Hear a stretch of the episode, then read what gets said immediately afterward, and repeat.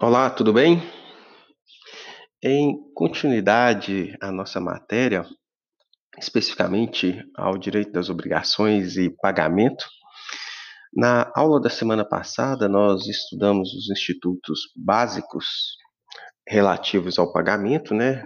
especificamente de quem se deve pagar, constante aí do artigo 304 a 307 do Código Civil, e na aula de hoje nós vamos iniciar pelo tópico daqueles a quem se deve pagar, compreendida aí do artigo 308 ao artigo 312 do Código Civil, do qual nós vamos dividir para maior organização em seis tópicos, quais sejam pagamento efetuado diretamente ao credor, pagamento efetuado ao representante do credor, validade do pagamento efetuado ao terceiro que não o credor. Quarto tópico, pagamento efetuado ao credor putativo. Quinto tópico, pagamento ao credor incapaz. E sexto e último tópico, daqueles a quem se deve pagar, pagamento ao credor cujo crédito foi penhorado.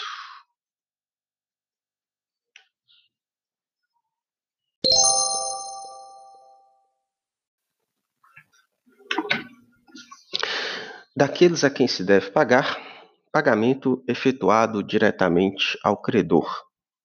Essa matéria está situada do artigo 308 ao artigo 312 do Código Civil e traz um importante tema, ou seja, quem é a pessoa correta ao qual o pagamento deve ser efetuado numa obrigação. Tal informação ela é de extrema importância, tendo em vista que se evite o pagamento realizado a outra pessoa de maneira equivocada. Todos já devem ter ouvido falar do ditado popular: quem deve a Pedro e paga a Gaspar, torna a pagar. Ou outro ditado popular: quem paga mal paga duas vezes. Ou seja, um eventual pagamento feito à pessoa errada pode imputar no não adimplemento, ou seja, no não cumprimento de uma obrigação. Então, o primeiro tópico né, a ser analisado é o pagamento efetuado diretamente ao credor, que está disposto no artigo 308, peço venha paralelo. O pagamento deve ser feito ao credor ou a quem de direito represente, sob pena de só valer depois de por ele ratificado ou tanto quanto reverter em seu proveito. Então, via de regra, o pagamento ele deve ser feito diretamente ao credor, é o que fala a primeira parte do artigo 308. Entretanto, o próprio artigo também coloca a figura do representante. Representante, como vocês estudaram no semestre passado, é aquela pessoa que detém poderes para realizar algum ato em nome de outra. Então, nós temos, por exemplo, as representações legais, aquelas decorrentes da própria lei, como por exemplo, né, os herdeiros que representam a pessoa do morto, nós temos o curador, o tutor, os pais em relação a filhos menores. Então, nessas hipóteses, tá? É, onde nós temos uma representação legal, estes podem sim receber em nome dessas pessoas representadas, esse pagamento ele é considerado também válido. Nós temos também aquela representação que não nasce da lei, mas nasce sim de poderes outorgados a uma terceira pessoa. No caso, uma procuração. Então, aquela pessoa que detém poderes, né, por meio de uma procuração para dar quitação específica, né, sobre determinada obrigação, também pode recebê-la e será considerado um pagamento correto. Uma observação quanto a esse ponto né, do pagamento efetuado diretamente ao credor, que tem que ser observado é em relação aos títulos de créditos. Só relembrando aquilo que nós já falamos ainda nas nossas aulas presenciais, títulos de crédito tá, são cheque, nota promissória, letra de câmbio e também a duplicata mercantil. Esses títulos de crédito eles podem passar de mão em mão e por uma questão óbvia, né, nós vamos considerar como titular do crédito aquele que estiver de posse, que a gente fala um título ao portador, desses títulos de crédito, ou seja, quem estiver de posse da nota promissória, do cheque, como é possível que eles circulem, o pagamento deve ser feito a estes, tá? Vale lembrar também o que foi estudado ainda nas aulas presenciais do artigo 260 a 267 das obrigações solidárias, né, que é possível ser feito naquelas obrigações que sejam indivisíveis o pagamento apenas a um dos co-credores. Então, esse pagamento, fazendo a revisão geral aí do artigo 308, ele deve ser feito em primeiro lugar ao próprio credor, em segundo lugar, ao seu representante, que pode ser um representante legal ou um representante eleito pelo próprio credor através de uma procuração. É importante que nessa procuração tenha poderes específicos né, para dar quitação, para receber valores. Esse pagamento deve ser observado em relação especificamente aos títulos de crédito que sejam ao portador, aquela pessoa que esteja portando o título de crédito, ou seja, portando a duplicata mercantil, a letra de câmbio, o cheque ou a nota promissória, e eventualmente nas obrigações que sejam divisíveis a qualquer um dos co-credores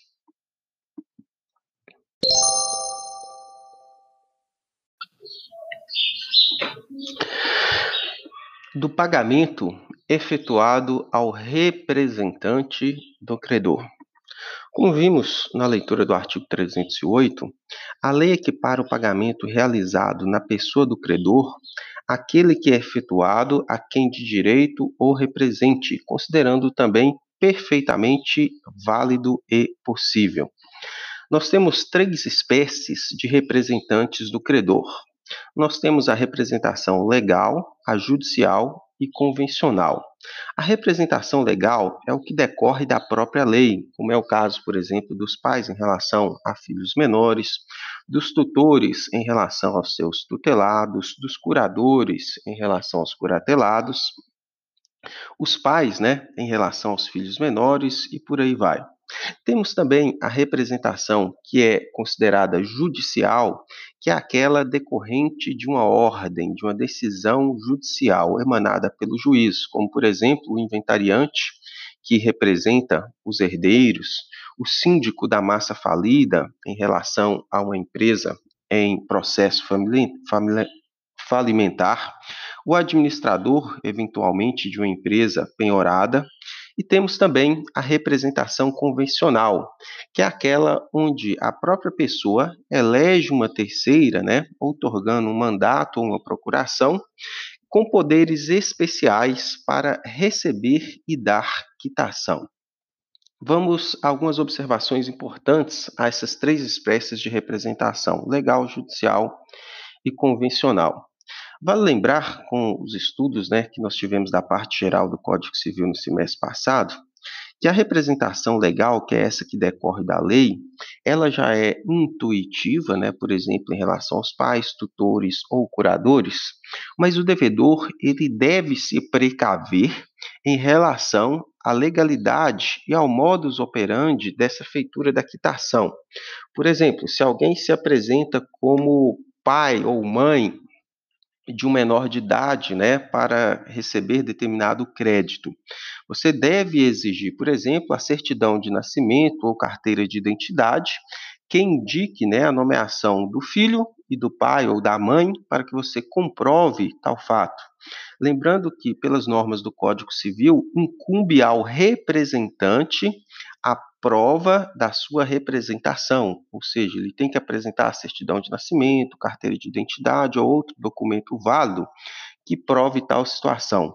O mesmo é válido em relação ao tutor e curador. Toda vez que alguém se torna tutor ou curador de alguém, é emitido um termo de curatela ou um termo de tutela, ao qual você, na condição de devedor, ao realizar um pagamento ao tutor ou ao curador, deve exigir a apresentação desse termo de tutela ou curatela, inclusive sendo é importante que você tire cópia, né? E eventualmente até mesmo autentique esse termo de tutela ou curatela para se precaver, né, de alguma alegação de não pagamento à pessoa correta posteriormente. Em relação ao representante judicial, como é o caso do inventariante, também é feito um termo de inventariança, tá? Onde o inventariante ele assina e recebe uma cópia, então você pode caso alguém se apresente né, como representante de um inventário, exigir dele o termo de inventariante, que é o termo judicial onde o juiz nomeia. A mesma coisa em relação ao síndico ou ao administrador judicial da massa falida de uma empresa. Nesse caso, ele tem que apresentar também esse termo né, de nomeação feito pelo juiz. Em relação à representação convencional, que é aquela feita né, por outorga de uma procuração ou mandato, você pode exigir que essa pessoa apresente também essa procuração. Nessa procuração, você deve observar se realmente essa pessoa tem poderes para receber e dar quitação, porque a pessoa pode ser representante legal da outra, mas não ter poderes para receber e dar quitação. E nesse caso, essa procuração convencional, ela não terá validade para recebimentos de pagamento. Então é importante que seja apresentada a procuração, que no corpo dessa procuração essa pessoa tenha poderes para dar e receber quitação. Então, esses são os requisitos e as possibilidades para que o pagamento seja efetuado diretamente ao representante do credor.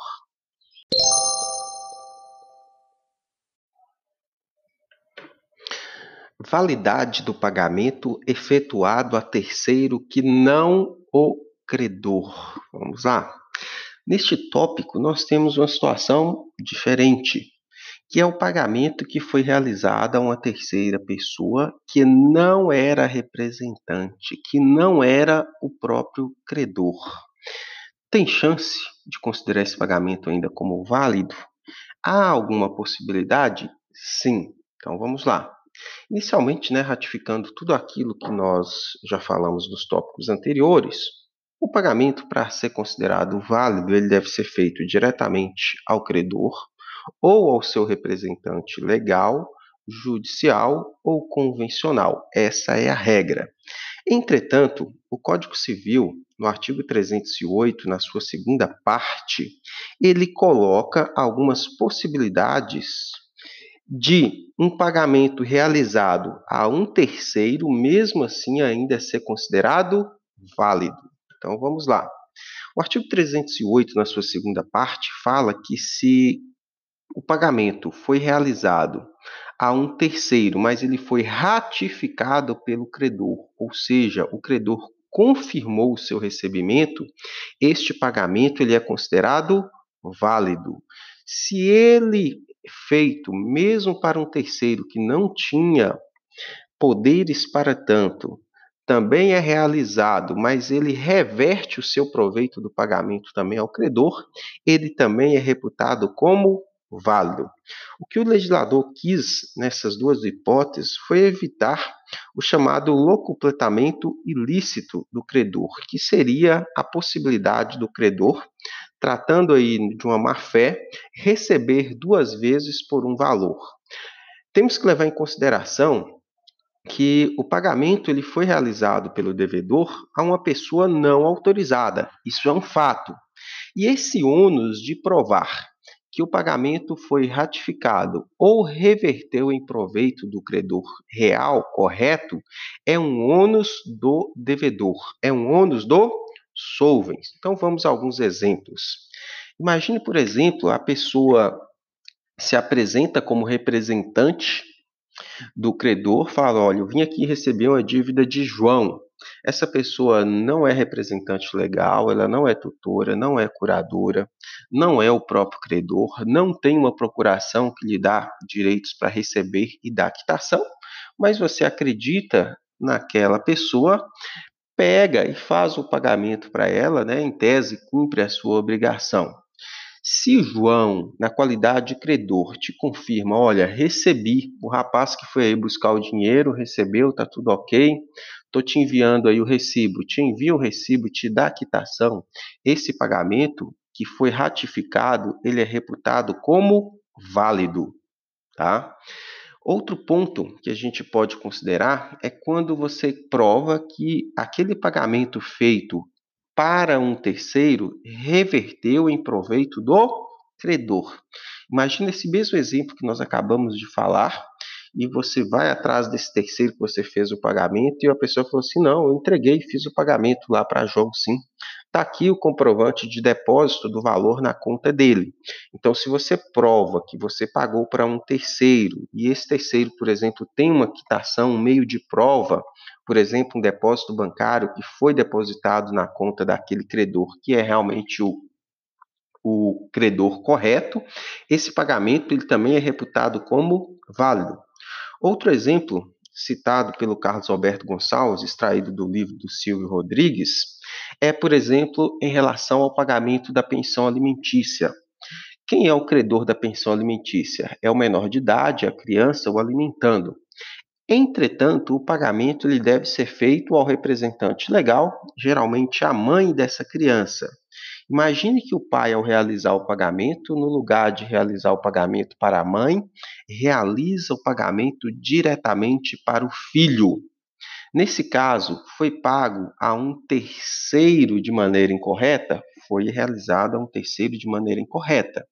Entretanto, se o pai prova que o filho pegou esse dinheiro e foi lá, por exemplo, e pagou o colégio dele que estava atrasado, esse pagamento ele reverteu em proveito do credor, reverteu em proveito do credor, tendo em vista que se o pai não tivesse pago diretamente ao filho, mas tivesse pago diretamente como era o correto à mãe, esta deveria sim e ter a obrigação de pagar a mensalidade do filho.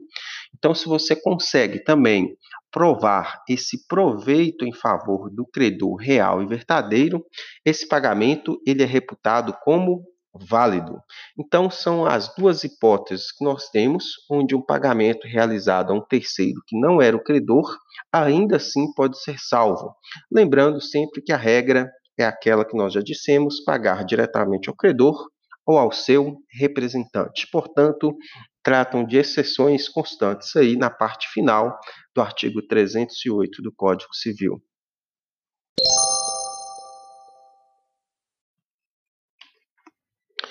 Do pagamento efetuado ao credor putativo. Pagamento efetuado ao credor putativo.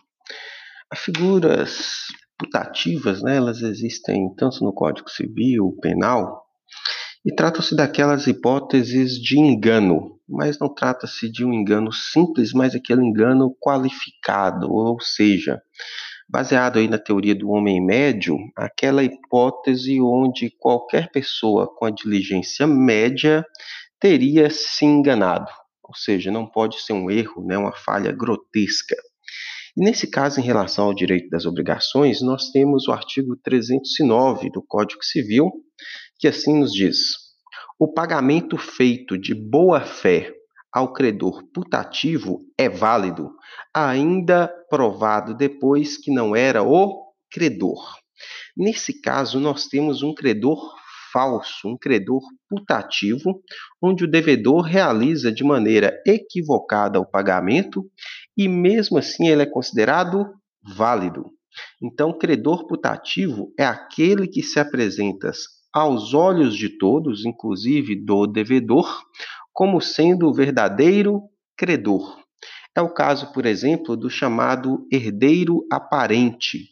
Imagine, por exemplo, aquela pessoa que era conhecido como única herdeiro de fulano de tal, de uma pessoa que vem a falecer. E você tem um pagamento a realizar para aquela pessoa falecida.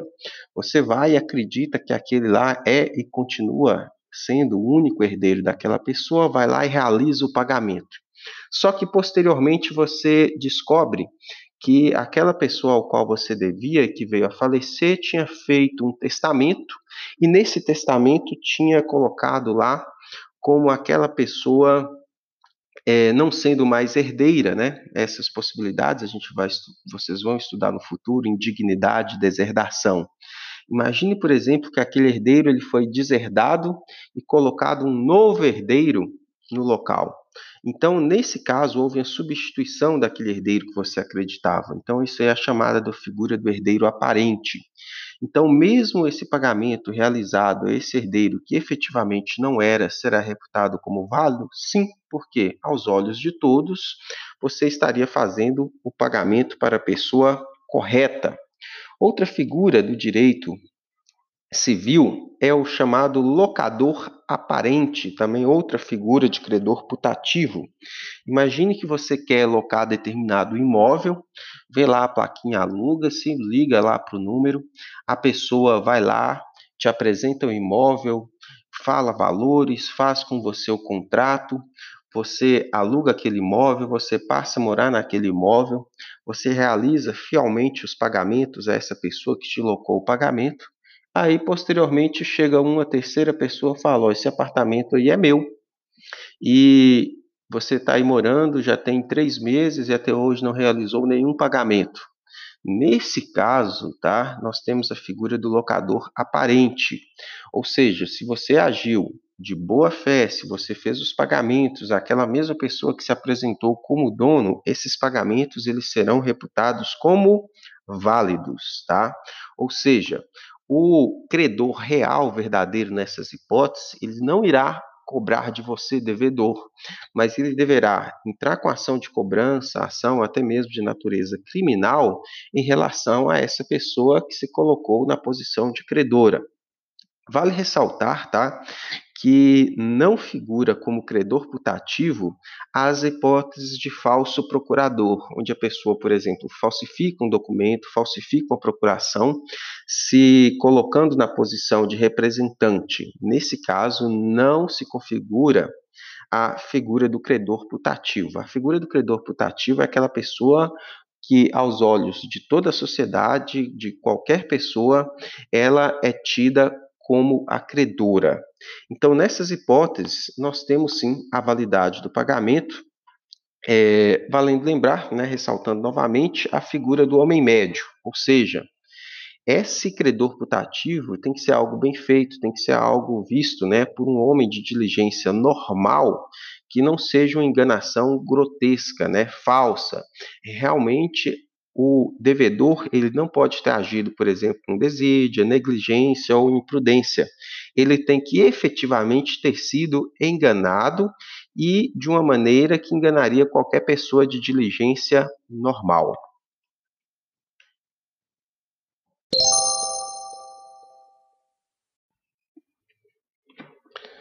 Do pagamento realizado ao credor incapaz na breve revisão da matéria do semestre passado, para lembrar, né, o artigo 3 e 4 lá do Código Civil, que fala das incapacidades né, absolutas e relativas, artigo 3 e 4 do Código Civil, respectivamente.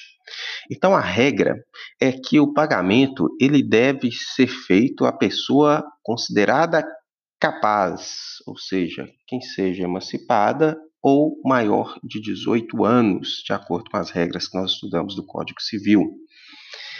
Eventualmente, o pagamento realizado a um credor incapaz, nos termos do artigo 310 do Código Civil, ele é inválido e eventualmente até considerado nulo. Vamos à disposição do artigo 310. Não vale o pagamento cientemente feito ao credor incapaz de quitar, se o devedor não provar que em benefício dele efetivamente se reverteu. Então, como base, nós temos que partir de que o pagamento efetivado a uma pessoa absolutamente incapaz, ou seja, nos termos lá do artigo 3 quem for interditado ou quem tiver menos de 16 anos é considerado nulo. Então, repito, o pagamento realizado absolutamente incapaz, ele é considerado nulo. E aquele pagamento realizado ao relativamente incapaz, aquelas hipóteses constantes do artigo 4 do Código Civil, ele pode ser confirmado pelo representante legal ou pelo próprio credor, se ele é relativamente incapaz, esse pagamento ele é anulável, tá? Tendo em vista a sua incapacidade, nos termos lá do artigo 172 do Código Civil.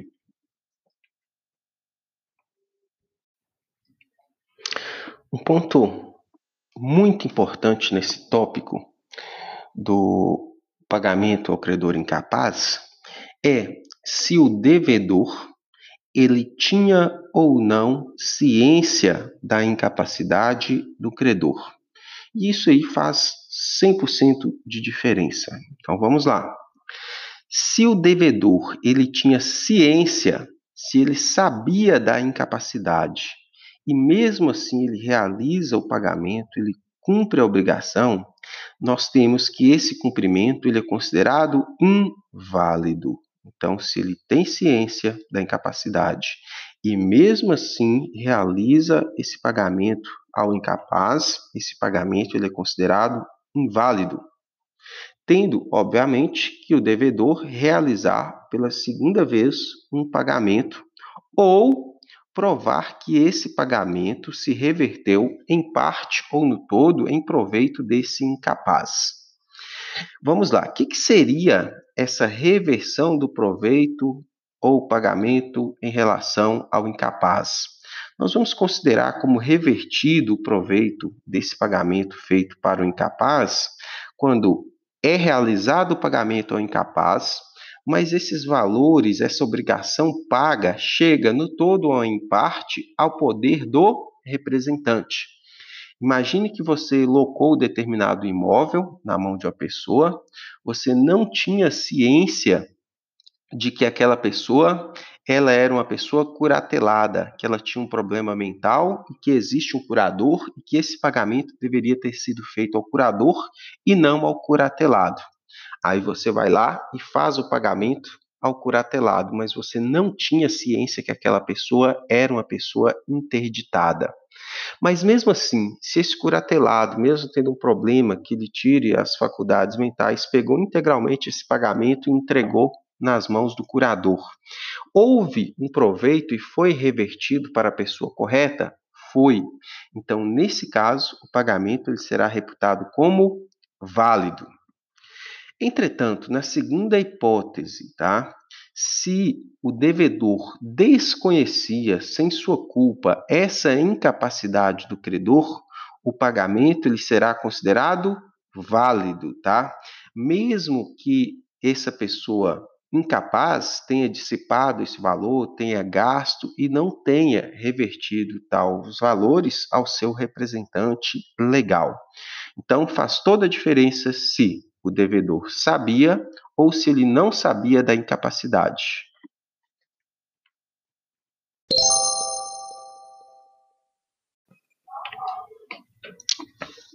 Do pagamento efetuado ao credor cujo crédito foi penhorado.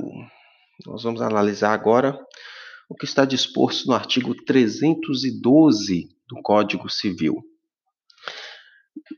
que assim dispõe: se o devedor pagar ao credor, apesar de intimado da penhora feita sobre o crédito, ou da impugnação a ele oposta por terceiros, o pagamento não valerá contra estes, que poderão constranger o devedor a pagar de novo, ficando-lhe ressalvado o regresso contra o credor.